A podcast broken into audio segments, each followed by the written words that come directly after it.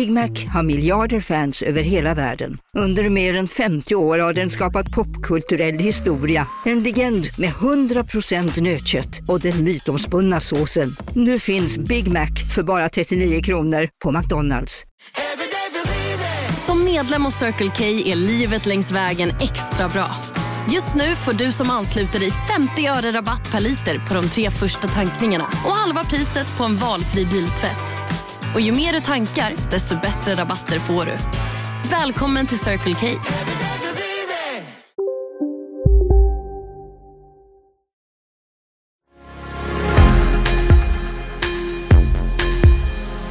Jag fick inte göra någonting. Jag fick alltid bara gå hem efter skolan och sen skolan hem. Så jag kände att jag var levande men jag levde inte. Jag vill ju vara som alla andra och jag vill göra de här sakerna och jag tyckte också det var jobbigt att bli utanför och inte få de här erfarenheterna och upplevelserna. Eh, och jag hittade på vita lögner. Jag hittade på att vi skulle göra något mycket roligare med familjen som jag inte ville missa och sådär.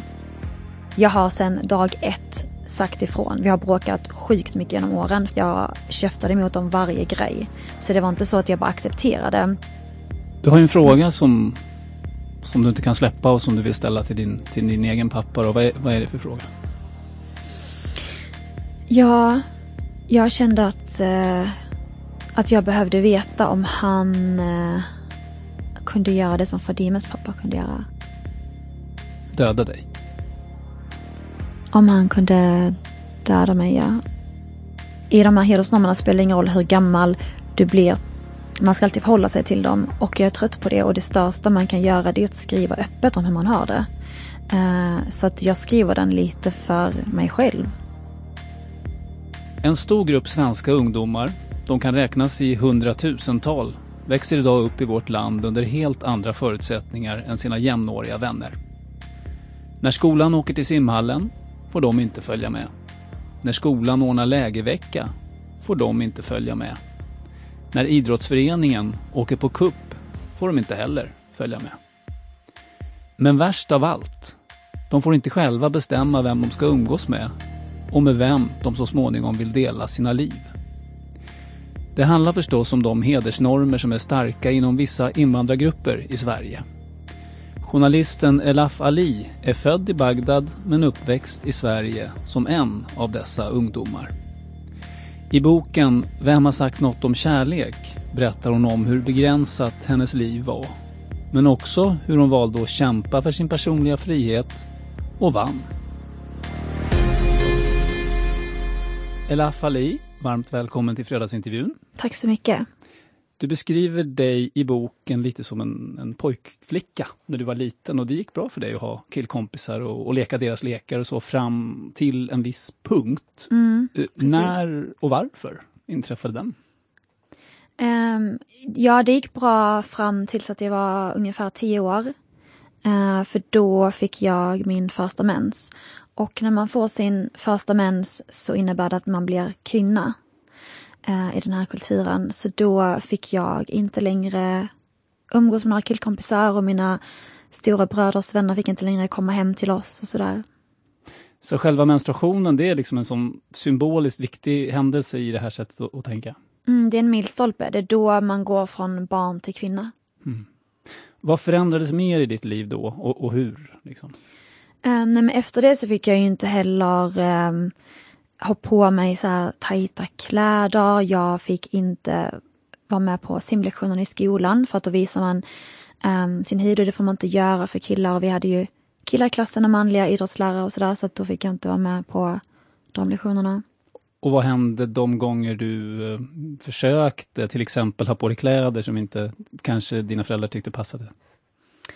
Uh, ja, alltså i början var det svårt för att då man köper inte sina egna kläder i den åldern så då fick jag ju bara ha det som köptes och det var alltid så flera storlekar för stort. Eh, för att verkligen inte visa några former.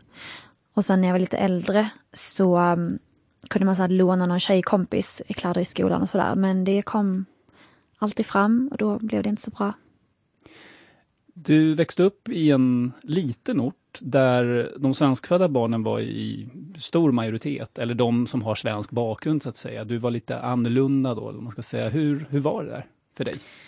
Ja, alltså vi växte upp i en liten eh, by utanför Kristianstad i norra Skåne. Och eh, när vi flyttade dit, Eh, 92, början på 92, så var vi den enda familjen där utan, som inte hade svensk bakgrund. Eh, och jag tänkte inte så mycket på det, för att man reflekterar inte över det. Jag, på riktigt, jag tänkte aldrig på att jag såg annorlunda ut. Det var ju först några år senare när jag blev utsatt för rasism i skolan och sådär som det punkterades att jag såg annorlunda ut. Men då tänkte jag inte på det. Då var jag så här, okej, okay, vi, vi bor här nu och det var inget konstigt. Nej.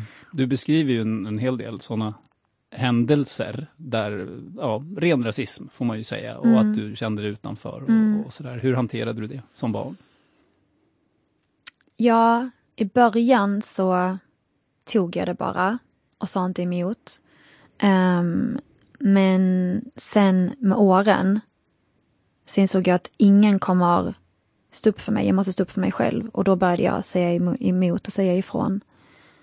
Um, men eftersom vi var den enda utländska familjen på skolan, det kom en familj till senare, så hade inte lärarna någon erfarenhet av det och hur de skulle hantera det. Så att skolan gjorde ingenting och eh, mina föräldrar var inte heller till jättemycket hjälp så att det var, jag fick handskas med det själv. Mm. Skälet till att jag tycker det här är intressant är att jag tror kanske inte att du hade suttit här om det inte vore för att du hade växt upp under de förutsättningarna som ju är tuffa. Det är inte kul att vara annorlunda. Det vill man inte som barn. Samtidigt, de som växer upp i områden där alla inom citattecken är annorlunda, där ingen identifierar sig som svensk eller så, de får ju kanske andra problem då. då. Så när du tittar tillbaka, trots allt det där jobbiga, var det, var det värt det? Liksom? Ja men hundra procent. Alltså hundra procent. Jag eh, tänker jätteofta att jag hade inte varit den jag var och jag hade nog inte skrivit den här boken heller om det inte var för att jag hade vuxit upp där. För att anledningen till att jag fick modet att säga ifrån och bryta mot hedersnormerna är för att alla jag såg runt omkring mig levde på ett annat sätt än jag levde. Så att min norm blev ju hur de levde och hade fler levt under samma restriktioner och begränsningar som jag gjorde, då hade jag tyckt att min uppväxt var mer normal. Men nu tyckte jag inte det för att ingen annan, ingen annan hade det så. Kan du förstå föräldrar som känner att de vill skydda sina barn från det du var utsatt för? Och då pratar jag inte om, om eh, lösaktigt beteende eller svensk syn på sexualitet, utan jag menar det där att bli mobbad och uppfattad som annorlunda, att de då föredrar att låta barnen växa upp i ett område där, där alla nästan har invandrarbakgrund. Alltså jag tror ju inte på, jag tycker om när det är mixat. Jag tror alla mår bra av det. För att de jag växte upp med hade ju massa fördomar om folk som med i min familj utan att de hade träffat sådana som oss innan. Så jag tror alla mår bra av att man blandas och man lär sig av varandra och, och sådär. Um, och jag vet ju när jag flyttade till Stockholm senare i livet hur skönt jag tyckte det var att se människor som ser ut som jag. Jag tror det är jätteviktigt att identifiera sig med människor och sådär. Men um, om jag själv skulle få barn i framtiden så um, ja, men, något mittemellan kanske, absolut mm. inte någon plats där um, det bara är folk av annan bakgrund än svensk uh, och kanske mer mixat än bara folk med svensk mm. bakgrund. Eh, du beskriver några händelser där, där du upptäcker hur annorlunda dina föräldrar ser på dig när du har blivit kvinna då inom citattecken i deras ögon. Vid ett tillfälle får du lära dig på sexualkunskapen i skolan hur, hur barn blir till eh, och du kommer hem eh, och glatt och berättar det för din mamma, vad läraren då har sagt. Vilken blir hennes reaktion? Uh, nej men hon blir ju förskräckt. Hon tror inte det är sant det hon hör. Ja, hon vet väl att det är sant så att säga. Ja, men, men, hon men tror hon... inte det är sant att vi lär oss det här i skolan. Nej. För att det här med sexualundervisning, det är ju självklart för oss här i Sverige, men det är inte så att man lär sig det på typ skolor i Mellanöstern där, min, där mina föräldrar kommer ifrån. Så hon var ju eh, ja, men helt förskräckt. Vad sa hon till dig då? Nej, men hon sa att det inte stämde. Nej. Att det inte är så barn blir till. Men hon sa inte hur, hur då? Hon gav inget så att säga, alternativ som storken eller något Nej, annat. inte vad jag kommer ihåg, utan hon sa bara att det var fel och att min lärare ljög. Mm. Och då trodde jag att hon ljög, så då gick jag till skolan dagen efter och sa till min lärare att hon lär ut lögner. Mm.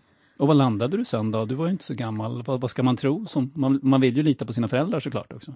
Det är det man vill lita på sina föräldrar. Jag vill inte tro att min mamma ljuger och jag fattar inte heller varför min lärare skulle ljuga. Jag tyckte om henne jättemycket.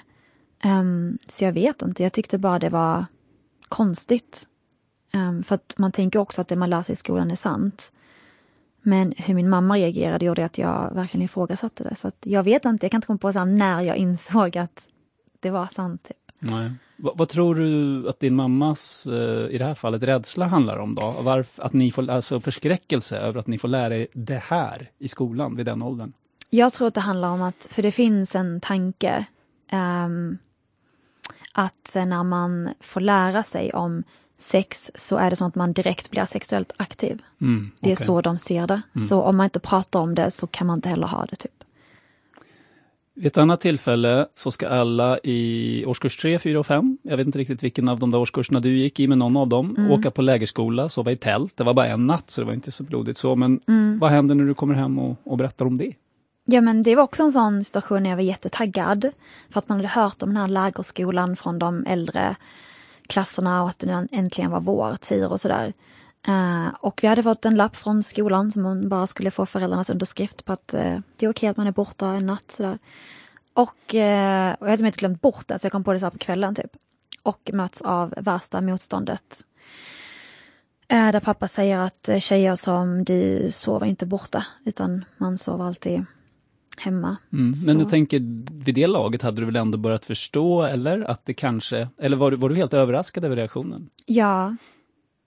Ja, för att jag tror inte, du vet i början, jag fattade inte så här att, all, att de här förbuden handlade om så här heder och, och, och vad det grundade sig i och sådär. Mm. Så att um, varje grej jag trodde liksom allt var så här bara enskilda händelser. Aha, du såg inte det här mönstret Nej, inte då? då nej. När började du förstå det då?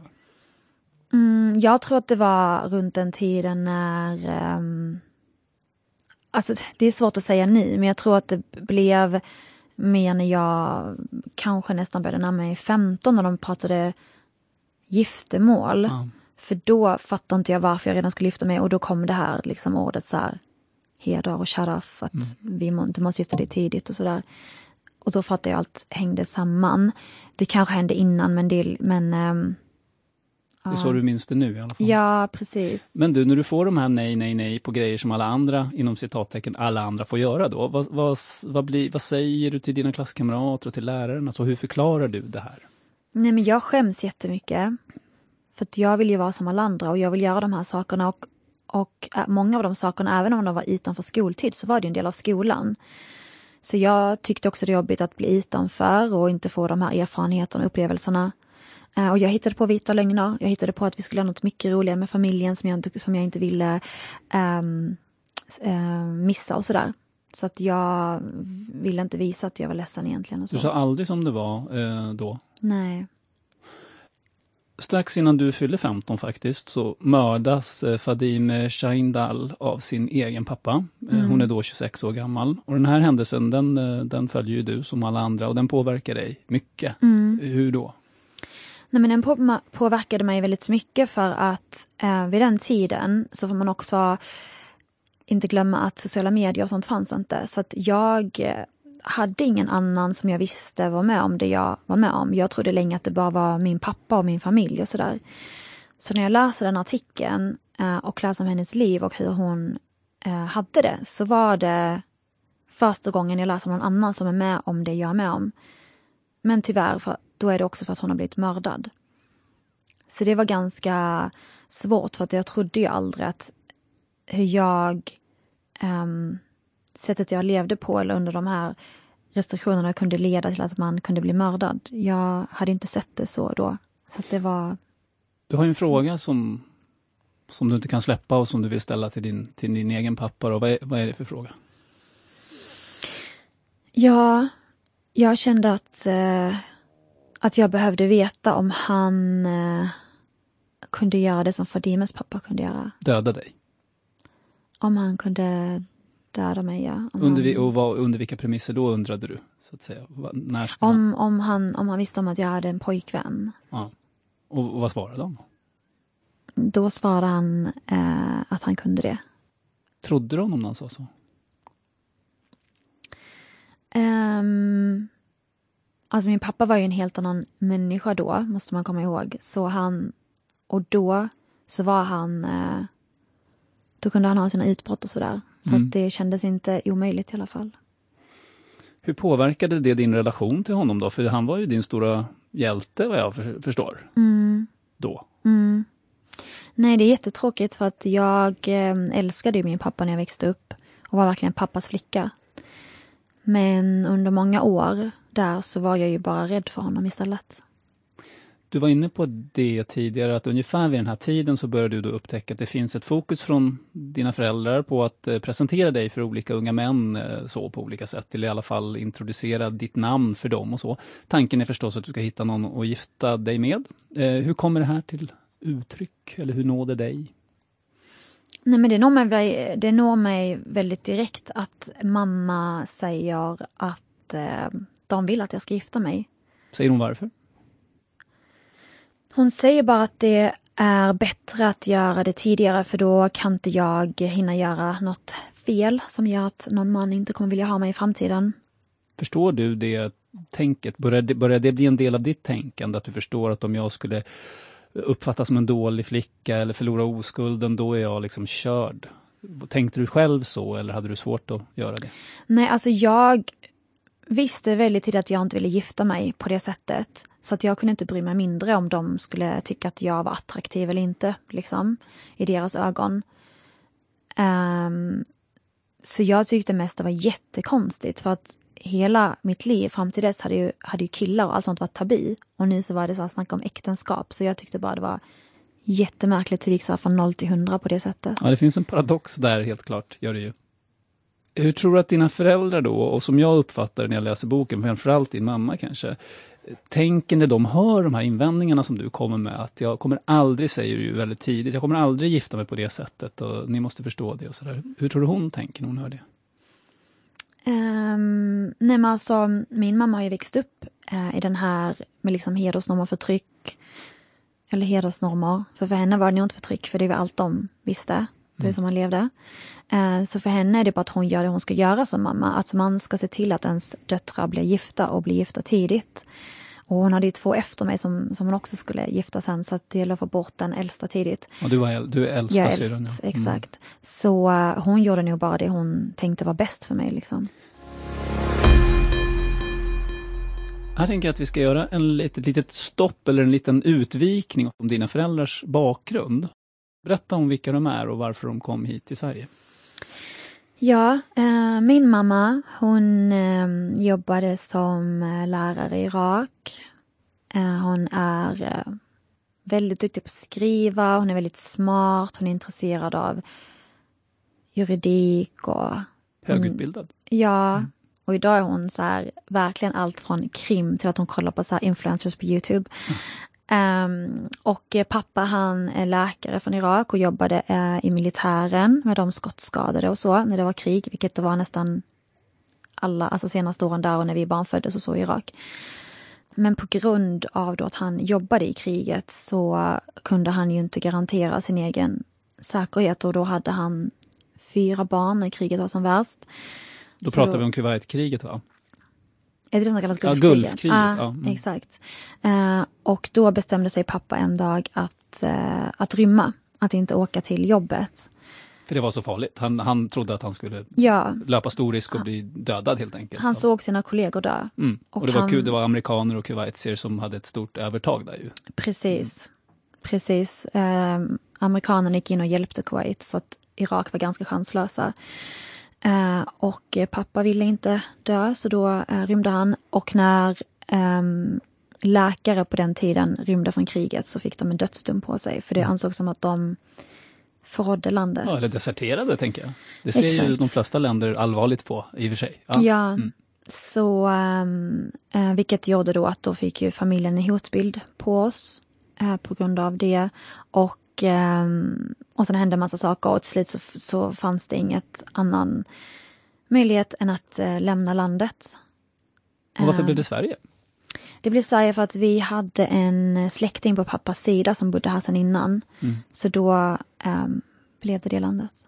Dina föräldrar som vi varit inne på är båda högutbildade mm. eh, och i Irak tillhörde de ju, som jag förstår absolut inte någon särskilt konservativ eller religiös grupp, snarare tvärtom. Mm. Varför blev det så här som du beskriver i boken då i Sverige tror du? Ja, alltså min pappa var inte religiös då och inte nu heller. Eh, för att man kan ju utöva hedersförtryck utan att vara religiös. För det Han framstår religiös... som konservativ i alla fall. Precis. Mm. Då. Finns, uh, um, men jag tror att han, att det handlar om att när han kom till Sverige så fick inte han något jobb här. Så hans enda uppgift var ju att kontrollera oss barn. Det, ble, det var ju det enda han kunde göra. Han, han kunde hade... inte validera sin läkarutbildning och, och, börja jobba som läkare, nej. Nej, det gick inte så bra. Han var också 50. Det var jättesvårt att lära sig svenska i den åldern för honom mm. och sådär. Och eh, det är också annorlunda när någon väljer att flytta. Då gör man det med en helt annan inställning och man går in för det helhjärtat. De flydde från krig. Så att, eh, och mamma ville hela tiden tillbaka. Hon ville inte ens vara kvar. Så att eh, det var speciellt. Mm. Äktenskapet klarar inte heller riktigt eh, påfrestningen som det innebär att emigrera till Sverige. Dina föräldrar skiljer sig när eh, du är i tonåren. Eh, varför hände det? Nej, men de blev väldigt olika. Um, som sagt, i Irak så var ingen av dem uh, religiösa. Men i Sverige så, alltså mamma, uh, hon som sagt ville verkligen inte fly. Och började, och hon gick från att verkligen vara så här respekterad och folk såg upp till henne till att komma till ett land där kulturen, människorna, språket, inget var hennes. Så jag tror att hon behövde känna någon samhör samhörighet med sitt hemland och då tog hon religionen till sig. Och, eh, och när pappa mer åt andra hållet och var det redan från början så blev de inte så lika till slut. Nej. En paradox som är uppenbar och som jag tror många tänker på, det är den här um, man emigrerar till Sverige och skälet till att man gör det är ju att det är lugn och ro här så att säga jämförelsevis. Eh, att man har skapat ett samhälle då i, i Sverige i det här fallet som fungerar och som är öppet och så. Men sen vänder man sig ändå i sina värderingar emot det samhället eh, när man kommer hit och tycker dessutom att barnen ska följa de gamla reglerna från det land man faktiskt flydde ifrån. Förstår du vad jag menar? Va, mm. Vad beror den där paradoxen på? Tror du? Jag förstår vad du menar, men jag tror också att, om jag ska vara ärlig, att folk inte vet vad som gäller i Sverige. Nej. Alltså, för att om du bara vet en, du, du vet landet du kommer ifrån. Och sen så flyttar du till ett annat land och som sagt du flyttar på grund av krig så du kan inte ha läst på jättemycket om det landet eller så. Och sen hamnar du här och sen så får du ingen introduktion. Det är ingen som berättar till dig att så här gör vi i Sverige, så här lever vi i Sverige. Mm. Det är väl klart att du fortsätter leva som du alltid gjort. Och synen på hur svenskarna lever då, eh, är den sån att så där ska min dotter absolut inte göra för vi är, är bättre än så eller är det mer så här att vi är annorlunda än det eller hur tror du att man tänker kring det här när man motiverar för sig själv också att man vill behålla de gamla normerna? Men jag tror att det handlar om att om du inte känner till det nya samhället och ser att de lever på ett sätt där det sättet hade inneburit problem i det land du kommer ifrån, då tänker man att det är fel. Eh, som jag tänker på så här att jag inte fick bära shorts och linne och sen så när jag började använda det till slut så insåg pappa att det är ingen som stirrar på en på gatan för att alla klär sig så här. Men han visste inte det för han jämför med hur folk hade tänkt i Irak. Mm. Och jag tror att man gör mycket så, man utgår ifrån det man vet. Eh, så att man måste säga till dem att här i Sverige reagerar vi inte på det här. Här är det ingen stor sak, här är det vanligt. Um, så det är så viktigt att de lär sig om det svenska samhället. Vi ska återkomma till det, men du mm. lyckas ju hålla de här idéerna om giftermål då, att gifta bort dig ifrån dig. Mm. En del föräldrar lurar ju till och med sina barn genom att ta med dem till ursprungslandet och där ställs de liksom inför fait accompli, fullbordat faktum. Äh, mm. Så långt var ju uppenbarligen dina föräldrar inte beredda att ta det här. Mm. Tror du att de någonsin övervägde det? Jag vet inte, men jag vet att pappa ett tag ville göra så irakiska pass till oss och jag vägrade. För att jag var rädd att om vi gjorde det så fanns det en chans då att, att man skulle åka dit och att jag inte skulle kunna komma tillbaka. Allt det där. Så att det fanns i mitt bakhuvud, även om jag inte vet om det var en berättigad rädsla. Men, mm. men jag ville verkligen inte ha ett irakiskt pass. Men jag får känslan av att de lyssnade ändå någonstans på dig. Alltså de körde inte över dig helt, för det hade de ju kunnat göra. Och vad tror du den lilla glipan beror på? Um, nej men jag tror att, um, att det beror på att jag aldrig levde ett dubbelliv. Jag har sedan dag ett sagt ifrån. Vi har bråkat sjukt mycket genom åren för att jag har aldrig, även om du gick igenom så hon fick inte göra det, han fick inte göra det här och så, men det var, jag käftade emot om varje grej. Så det var inte så att jag bara accepterade alla nej och alla förbud. Och jag tror att eftersom jag gjorde det och gjorde det från början så insåg de att jag är inte så enkel. Mm. Uh, och ju äldre jag blev så lärde jag mig mer om vad för rättigheter jag har och att svenska samhället är på min sida och sådär. Så då blev det väl svårare för dem. Det här med att uppfattas som ett bra parti på äktenskapsmarknaden alltså, att stå högt i kurs där, det är också mm. intimt förknippat med vad du kan göra i livet innan du gifter dig. Mm. Vad är det för liksom tankegods som gör att man inte ska umgås med killar överhuvudtaget och inte visa någon hud och allt det där? Men det är för att man ska ju som tjej då lämnas orörd på bröllopsdagen till sin make. Och det räcker inte med att man är det, utan andra ska också tro på det. Precis, mm. ryktet mm. är nästan viktigare än sanningen. Mm. Um, så om du är helt oskyldig, vad man säger, men du har fått ett dåligt rykte om dig så kan det förstöra ändå. Mm. Din pappa finns ju trots den här skilsmässan i närheten och fortsätter hålla lite koll på dig då han kan. Eh, när du är i 17-årsåldern så gör du praktik på en videobutik och blir lite förtjust i en kille som i boken heter Viktor. Mm. Det framstår verkligen som otroligt oskyldigt, men av en slump, kanske, så får din pappa syn på er två när ni står där mitt emot varandra och jag antar att ni log mot varandra och såg förtjusta ut. Vad händer då? Um, ja, han kommer in i den butiken och jag blev väldigt chockad för att jag visste inte ens att han var i stan. Liksom. För att han hade flyttat från Kristianstad. Um, så, um, och han ser mig och han ropar mitt namn. Hej, Synoptik här. Livet med glasögon ska vara bekymmersfritt. Därför får du 30% på alla glasögon när du väljer Synoptik All Inclusive. All service ingår alltid. Välkommen till Synoptik.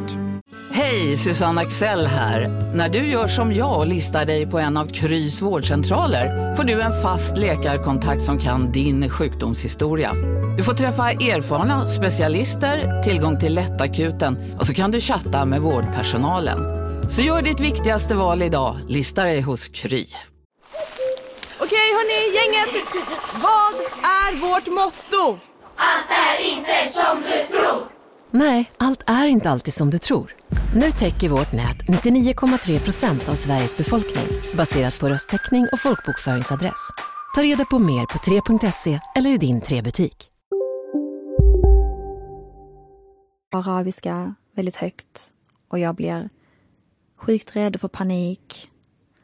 Börja gnida bort sminket som du har tagit på dig? Ja, för man fick ju inte heller sminka sig. Så min Nej. första reaktion var att fuck, jag måste ta bort sminket. Så inte att jag är sminkad som att det är största problemet. Mm. Uh, och sen så, um, ja, och sen så kommer han fram till mig och drar ut mig från butiken kan man säga. Eh, våldsamt ändå liksom. Mm. Och hur reagerar omgivningen då, inte minst den här Viktor? Nej men ingen sa någonting. Ingen reagerade. Jag förstår dem, jag hade också blivit helt ställd. Mm. Och jag är nästan tacksam att de inte reagerade för att det kanske hade gjort det värre, jag vet inte. Men... Hörde du av honom någonsin igen? Nej. Um, din pappa säger till dig i samband med den händelsen, hade vi varit i Irak nu så hade jag dödat dig. Mm. Uh, tror du att det var så eller vet du att det var så? Jag vet inte och jag vet liksom inte hur mycket han sa för att skrämma mig. För han lyckades ju verkligen skrämma mig och gjorde att det var så många saker jag inte vågade göra. Som? Ja men som allt. Jag tror det jag vågade göra är det man kan läsa om. Ja. Så att allt annat vågade jag inte göra. Eh, så um, han lyckades ju. Men 100 procent av situationen har varit annorlunda i Irak. För där har han ju med samhället på sin sida. Mm, och kanske skulle utsättas för ett hårt tryck och göra någonting åt sin, sin liksom, eh, lösaktiga dotter då som uh, umgås med killar som familjen inte känner och så vidare. Mm. Du skriver så här i en dagboksanteckning som du har med i boken, och nu citerar jag. Jag hoppas att pappa åker tillbaka till Irak och aldrig kommer tillbaka. Jag skulle inte ens bry mig om han dog. Så dåligt får han mig att må. Jag skulle bli ledsen för min lilla skull, men han skulle bli likadan mot henne när hon blir äldre. Jag kommer inte kunna träffa någon så länge mina föräldrar lever. Jag måste vänta tills de inte finns längre. Jag vill inte ha någon de väljer och jag vill inte såra dem med mitt val. Jag vill inte att mamma och pappa ska dö egentligen. Men det känns som det är det enda sättet för mig att kunna leva. Enormt starka ord. Uh, att du inte kan leva om dina föräldrar inte dör. Kände du så då? Mm. Vad tänker du om det idag? Ja, nej men jag, jag känner ju de känslorna väldigt starkt när jag tänker tillbaka för att eh, det var verkligen så. För du vet den tiden man växer upp och, och man får massa känslor i kroppen och allting och allt jag vill göra och när ens kompisar börjar resa och göra andra saker, alltså allt sånt. Jag fick inte göra någonting av det. Jag fick alltid bara gå hem efter skolan och sen skolan hem. Så jag kände att jag, jag var levande men jag levde inte. Eh, och allt jag ville göra gick emot reglerna som jag skulle förhålla mig till. Eh, och så länge jag bodde hemma så kunde jag inte göra dem. Och, och så, så jag kände att jag kommer aldrig kunna jag kommer aldrig kunna leva så länge de finns. Mm. Du tar studenten och beskriver ju väldigt rörande hur annorlunda din student är jämfört med dina kompisar. Så jag ska citera lite till i boken. Under några sekunder känner jag mig fri. Jag tappar genast bort mina klasskompisar och hinner inte säga hej då till dem. Jag antar att de inte tänker på det eftersom de tror att jag ska med och fira ikväll. Alla Kristianstads nyutsprungna treor ska samlas på Teaterbaren. Jag kommer inte att gå på den festen heller. Finalen på min student pågår här och nu, så jag passar på att njuta av den. Du är alltså en ung vuxen kvinna, men har fortfarande inte frihet att bestämma om du ska gå ut på kvällen eller inte. Eh, när du tittar framåt, funderar över vilken slags framtid du ska få som vuxen då. Mm. Hur ser den ut? Nej, men jag vet att det var jobbigt för att då får man också jättemycket frågan, så här, vad händer efter studenten, vad ska du göra härnäst och sådär. Och alla hade sådana planer, vad de skulle, de skulle flytta och någon skulle utomlands och någon skulle det. Och jag visste att det är inte mitt val, så att jag vet inte ens vad jag ska göra för att jag får inte välja det själv. Um, så um, jag visste inte. Jag ville verkligen flytta till Stockholm men det var inte så enkelt. Um, jag minns den dagen så såg jag ser fortfarande framför mig när jag går där på gatan och går hem. Innan festen ens har börjat? Ja, och det är fortfarande så ljust ute. Och jag går hem med min studentklänning och, och det är ingen fest som väntar där och det är ingen fest på kvällen och bara så här, nu är det över. Mm. Ändå så börjar din långa resa mot frihet och oberoende ungefär då. Och vägen dit för dig går via utbildning. Vad tror du det handlar om? Att dina föräldrar ändå är beredda att släppa iväg dig till Stockholm till sist? Eh, för du flyttar ju hit då. Och därmed faktiskt tappa kontrollen över dig. Det får man ju säga att de gör. Delvis i alla fall. Mm. Nej, men det är ju som, alltså jag har ju verkligen förstått att jag har haft tur i otur, vad man säger, för att mina föräldrar värdesätter verkligen utbildning högt. Eh, och jag insåg det någonstans på vägen, så det vill säga, är det något som funkar på dem så är det eh, plugg och skolan. Det var allt de ville att jag skulle göra när jag växte upp också. Så jag kände att jag kan inte flytta till Stockholm för att jobba och jag får inte resa. Men om jag hittar en utbildning så finns det en liten, liten, liten chans. Mm. När du kommer hit, då, du har ändå svårt att njuta av din nyvunna frihet. Du har någon beskrivning när du går där med shorts och linne och jättevarm dag, men du känner dig bara konstig och uttittad och funderar, liksom, fastän förmodligen folk inte kollar. I alla fall inte av det skälet. Varför har du så svårt att liksom njuta av det här när du äntligen är fri? För att jag kände mig inte fri. Jag tror det är svårt att förstå. För att jag bodde själv och var ensam i storstan, i huvudstaden.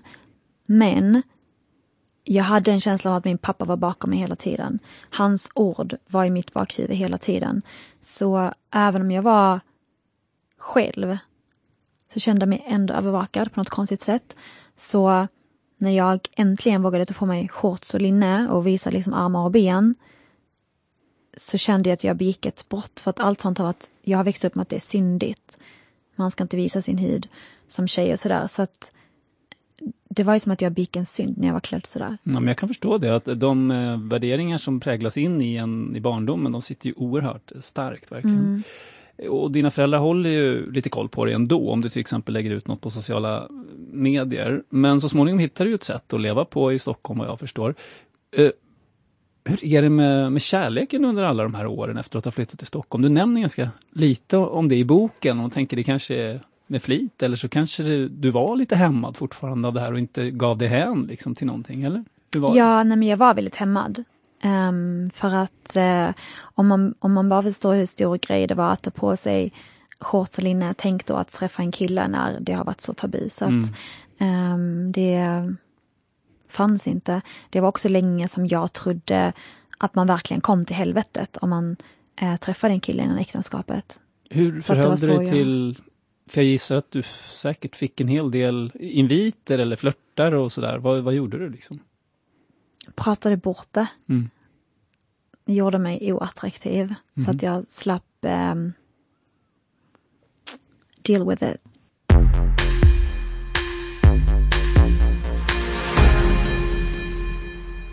Kvartal bygger på idén att vi ska bjuda på ett innehåll som håller hög kvalitet.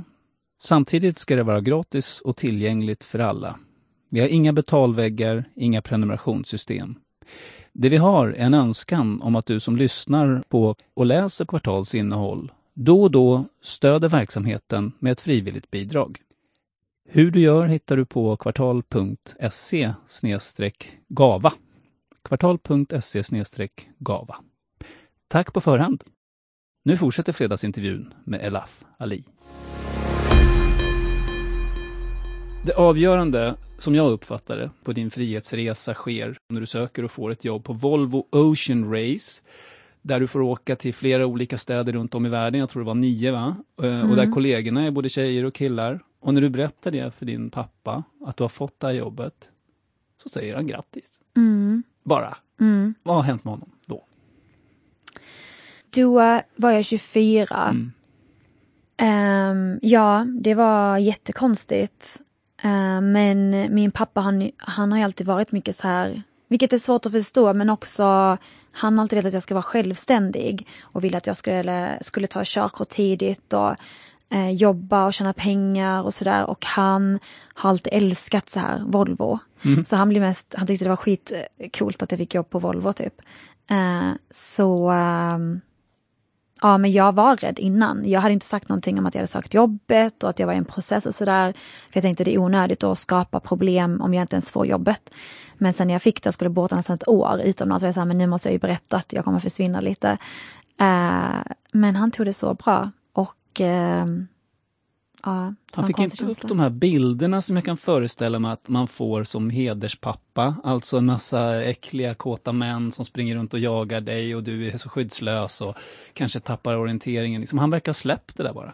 Ja. Och hur ja. gick det till? um, ja, det är en bra fråga, men han hade velat fråga honom det. Men, men jag tror inte att um, jag vet liksom inte vad han såg att jobbet skulle innebära riktigt. Men jag tror att han också vid den tiden hade sett att nu hade jag bott i Stockholm i fem år och innan hade han väl en bild av hur det är när en tjej bor ensam och han såg att jag var inte så. Jag var fortfarande väldigt ordningsam och, och skötte mig. Uh, så jag tror att vid den tiden han har börjat så här, lita på mig, om man säger, att mm. jag kan ta hand om mig själv utan att spåra ur, även om jag bor själv.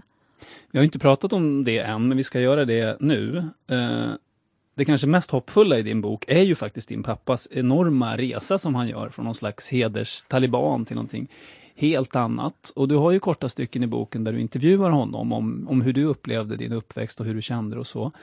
Han tycks skamsen, men samtidigt verkar han ha svårt att, att riktigt förstå hur han själv tänkte. Han mm. säger ju flera gånger, men sa jag verkligen så? Gjorde jag verkligen så? Hur förstår du det? Vad, vad tror du om det? Att han har glömt bort det, eller har han det? Jag tror att han har förträngt jättemycket. För att um, han vet ju att familjen mådde ju dåligt på grund av honom och hur han var. Uh, och jag tror han mår dåligt av att tänka på det. Och speciellt när han har förändrats, för då är han ju inte längre den människan. Då är det jobbigt att se den man var innan. Um, så det är lite jobbigt. Jag vill ju bara att han ska minnas allting och be om ursäkt och sådär. Men det viktigaste är såklart att han har förändrats. Men uh, men jag tror att, för han mår dåligt när vi pratar om vissa saker och jag tror att han vill inte tänka på det. Han ber ju om ursäkt eh, många ah, gånger. Absolut. I och för sig. Absolut. Men jag tänker, hur mycket tror du av det här som handlar om eh, att han ju har hög status i Irak, ett fint jobb, hög utbildning, han är viktig. Och så kommer han hit och, och det blir en helt annan tillvaro här. Hur mycket tror du att det handlar om det? Jo, men jag tror att det är en stor del som handlar om det för att eh, han tappar ju hela sin identitet. Och han går liksom från den här mannen som jobbar som läkare och har hög position till att komma till ett land där han inte kan språket och han blir, blir liksom erbjuden jobb som diskare och, eh, och tappar hela hans ställning. Ehm, så ehm, det påverkar ju hans ehm, självbild jättemycket som han på något sätt tar ut på oss. Jag kan liksom verkligen tänka mig att om han hade fått jobb och jobbat så här varje dag 9 till 5 och lärt känna folk med svensk bakgrund och då hade den här processen gått så mycket snabbare. Nu tog Mm. den kanske 15 år för mig. Han Alltså- kanske inte hade varit så känslig för om det hade ringt någon från Irak och sagt du vet vad jag har hört, din dotter sågs i det här och det här sammanhanget. Då hade han viftat bort det, men nu blir det en jättegrej. Ja men precis. Mm. Vad tror du då blev avgörande för att han, han bytte tänk? För det verkar han ju verkligen ha gjort. Mm. Ja, det, det är inte så här en sak Nej, och det är inte något som skedde över natt så. Men eh, jag tror att i hans fall så är det ändå jättemycket för att han är en, en öppen man trots allt och att när han kom till Sverige så får vi inte glömma han var 50 hedersproblematiken eller hedersnormer förtryck det var allt han visste. Det är så han själv hade blivit uppväxt och så han det var det han kände till, det är så man levde. Det är så man ska vara som pappa och uppfos- uppfostra sina barn. Um, och sen för varje år i Sverige, ju mer han lärde sig om samhället här, ju mer han lärde sig hur man att saker som sker i Irak inte får samma konsekvenser här och så, eh, så kunde han lite ändra sig. För att det handlade ju inte på något sätt om att nu ska jag begränsa mina döttrar, utan det handlade om att jag måste skydda mina döttrar. Och när han insåg att men här är det inte på samma sätt. Här behöver du inte skydda dem om de har baddräkt på sig. Det är ingen som bryr sig. Alla har baddräkt på sig. Mina två yngre systrar kan ju simma och har baddräkt och Mm. simmade. Så det var ju verkligen så här, jag var ju den som fick ta allt sånt här för att jag är äldsta dottern. Och jag menar om du pratar om min syrra som är nästan tio år yngre än mig, hon har ju en helt annan uppväxt, helt andra Mm. Du erfarenheter. fick ta smällen. Ja, så att ehm, det blev liksom bättre år för år. Men på Ehm, tal om det, hur simmar du?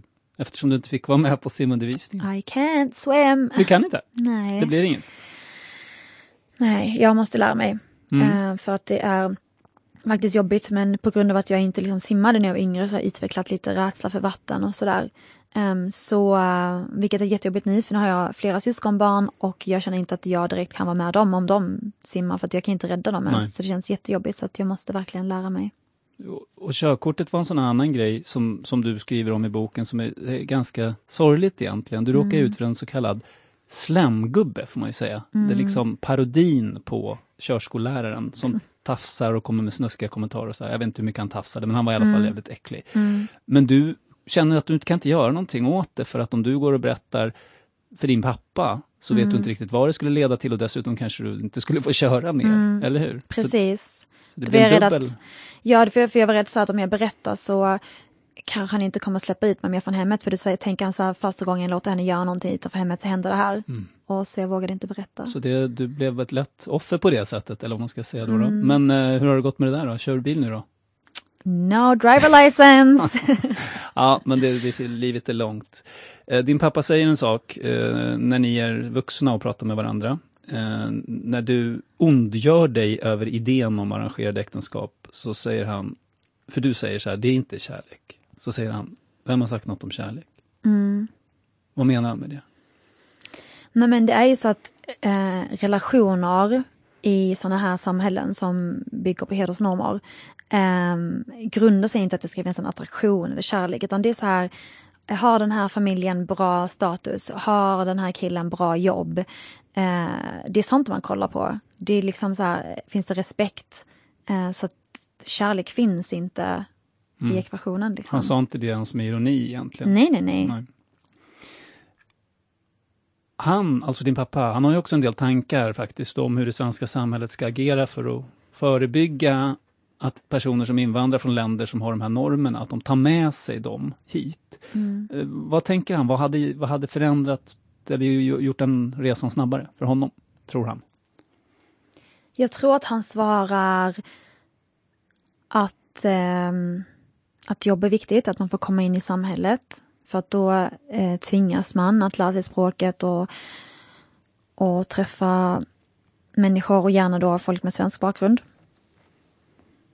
Han nämner också att eh, för han, han, menar på så här att när han exempelvis kontaktade skolan och sa att jag inte längre fick eh, vara med på simlektionerna så var det ingen som sa emot honom. Mm. Så han eh, kände att det var fritt fram att vara som han var innan. Men hade någon sagt ifrån och bara så nej men i Sverige så ska alla simma oavsett bakgrund och var man härstammar ifrån. Eh, så hade han redan där mött sitt första motstånd. Eh, men han kände, kände att det bara var fritt fram att vara som han alltid varit och där tror han att det är ett problem för att då lär man sig tidigt att man inte behöver förändra sig. Mm. Eh, och det är inte alla som har barn som orkar ta den kampen jag gjorde för att vi snackar verkligen kanske 15 år. Vem orkar det? Alltså så att samhället behöver verkligen hjälpa till. Allt ansvar ska inte ligga på barnen att förändra sina föräldrar, det går inte. Nu har vi pratat en, en del om din far. Eh, din mamma fick en lite annan utveckling, du var inne på det. Eh, hon är högutbildad, var inte särskilt religiös när hon kom hit, men eh, kände sig mer och mer attraherad av religion eh, då. Och, ble, och, började bära slöja bland annat, vilket hon mm. inte alls gjorde i Irak. Mm. Eh, du var lite inne på vad det beror på det där, men vad tror du, alltså varför religionen plötsligt blev någonting att hålla fast vid här, när det inte hade varit det hemma? Nej men jag tror att för att hon kände sig, alltså så här, mer som en främling här. Mm. Um, och då blev religion, fast hon då inte var religiös, jag hon fastade inte, hon bad inte, ingenting, så blev det ändå på något sätt något som var en länk till hemmet. Lite som eh, Kristina i Karl-Oskar och Kristina, hon ska ju ha det där jäkla äppelträdet, det är så viktigt för henne att ha med sig till USA. Mm. Astrakanäpplen. Mm, så religionen blev kanske lite som de, det där äppelträdet för henne? Eller? Ja, hur ser hon på sina livsval idag då? För du, du har inga intervjuer med henne i boken vad jag kan se. Utan det... En. Jo, det stämmer. En mm. har du ja, precis. Mm. Men det, hon spelar en lite mindre roll just det än vad mm. din pappa gör. Mm. Vad tänker hon? Nu? Um, ja, alltså för boken handlar ju om pappas mm. resa. Så hon har inte lika stor plats uh, i boken av den anledningen. Um, men um, Alltså jag älskar min mamma, vi är, eh, vi tycker inte olika om saker och ting, vi har lite olika värderingar. Men jag har inte gått i hennes skor, jag har inte levt det hon har upplevt. Så, och jag har inte den pressen på mig som hon har. Även om jag kan tycka det är lätt att skriva den här boken, vilket mm. inte är lätt, men enklare så, så slår ju den tillbaka på mina föräldrar. I och med att liksom, mina föräldrar kommer från ett kollektivistiskt samhälle, vilket innebär att um, det jag gör står inte bara tillbaka på mig utan på familjen. Så um, det är klart det finns att uh, hon kan vara orolig för att uh, folk kommer tycka och tänka olika saker om mig då, mm. vilket drabbar henne och sådär, så att det är inte världens enklaste grej. Ja, jag tolkar dig också, ditt kroppsspråk, som att det kanske har varit lite svårare att ta den här diskussionen med din mamma om boken och allt det där, än vad det har varit med din pappa. För han framstår ju som han har liksom släppt det här. Ja, men precis. Och det kanske inte hon har gjort riktigt på samma sätt. Um, nej, alltså...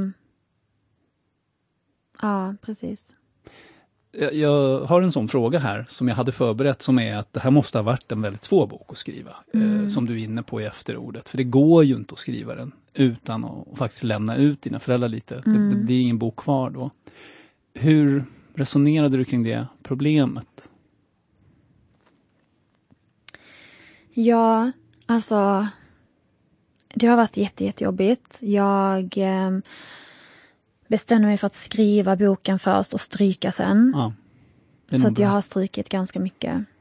Av hänsyn då, så du tycker inte att historien blir bättre av det eller hade den blivit bättre av det men du strök den ändå? Eller Nej, jag känner att historien höll ändå utan de delarna jag strök. Mm.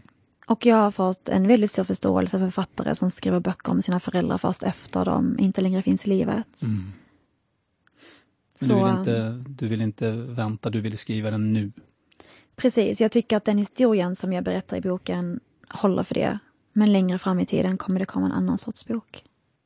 Det är ofrånkomligt att ändå fråga Hur har, för jag antar att både din mamma och pappa har läst boken, eller? Nej. Du har inte gjort det? Ingen av dem? Okej. Okay.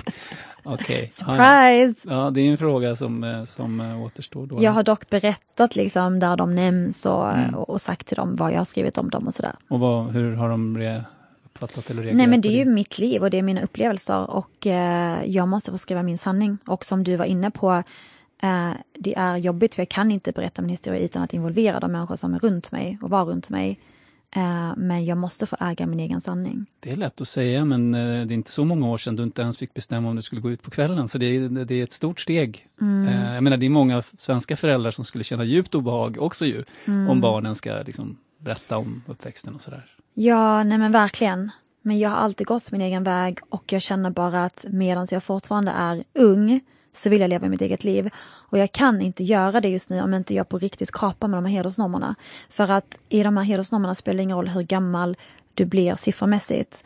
Eh, man är alltid man ska alltid förhålla sig till dem och jag är trött på det och det största man kan göra det är att skriva öppet om hur man har det. Uh, så att jag skriver den lite för mig själv. Och för alltså, andra tjejer gissar jag? Såklart, alltså självklart. För andra utsatta och för folk som kommer i kontakt med utsatta i yrkeslivet och för folk som inte har en aning om vad hedersnormer och förtryck är och hur det kan se ut i Sverige, det här vardagliga hedersförtrycket. Men jag skriver den också väldigt mycket för min skull för att eh, jag är trött på att bli bedömd efter hedersnormer. Jag är trött på att folk ska ha åsikt om allt jag gör och skriva hur jag ser ut. Jag orkar inte. Alltså, att flytta till Stockholm och jag kan jobba med det jag gör, allting, men man är ändå, man är ändå bunden till det. Så att det här är mitt sätt att på riktigt kapa med det. Jag gissar att du har haft en del kontakt med tjejer som är lite yngre och som lever under det här nu. Vilken är din känsla? Har det här blivit bättre sen du växte upp eller sämre eller ungefär lika dåligt? Nej men alltså när jag varit ute och föreläst i skolor och sådär så kommer det alltid fram fem, sex tjejer och killar efteråt och säger att det här är typ första gången de hör någon berätta om eh, upplevelser som de har. Så att det verkar verkligen vara fortfarande samma. Det som har lagts till är väl också sociala medier, att de inte får ha konton och inte får lägga ut bilder på sig själva och skriva med folk och sådär. Så det är nästan bara som att det är en sak som har tillkommit på det. Mm. Jag frågade ju dig tidigare om kärlek och sådär, och om de här normerna har hämmat dig på något sätt. Har, har du brutit dig loss från det nu? Eller är du fortfarande lite så här att svårt att träffa någon för att du har det här osynliga fängelset över dig på något sätt? Ja, men lite. Jag eh, är liksom inte öppen för att träffa vem som helst och väldigt restriktiv med att släppa in i mitt liv och vill gärna att det ska vara seriöst och allt sånt där. Och det vet jag inte om det är för att jag tycker att det är bra eller för att det är gamla tankar som sitter kvar om vad som, är, vad som anses fint och inte och sådär. Mm. Men um, det är väldigt svårt att uh, komma in i mitt kärleksliv. Till sist då, trots allt så att säga, är, trots att du har skrivit den här boken, eller kanske på grund av att du skrivit den här boken, är dina föräldrar stolta över dig nu då? Du har ju kommit långt, trots din ganska ringa ålder. Um, ja, alltså pappa är superstolt. Verkligen. Um, och i ett annat universum så hade mamman ju också varit väldigt stolt. Men hon vill gärna, hade gärna velat att du skulle gifta dig och... och... Ja, eller det är väl mer att... Um, att hon kanske inte så här... Ja, hellre det än att bli någon talesperson för hedersförtryck och sådär. Mm. Ella Fali, journalist och författare till nyutkomna boken Vem har sagt något om kärlek. Stort tack för att du ville vara gäst i Kvartalsfredagsintervju. Tack så jättemycket.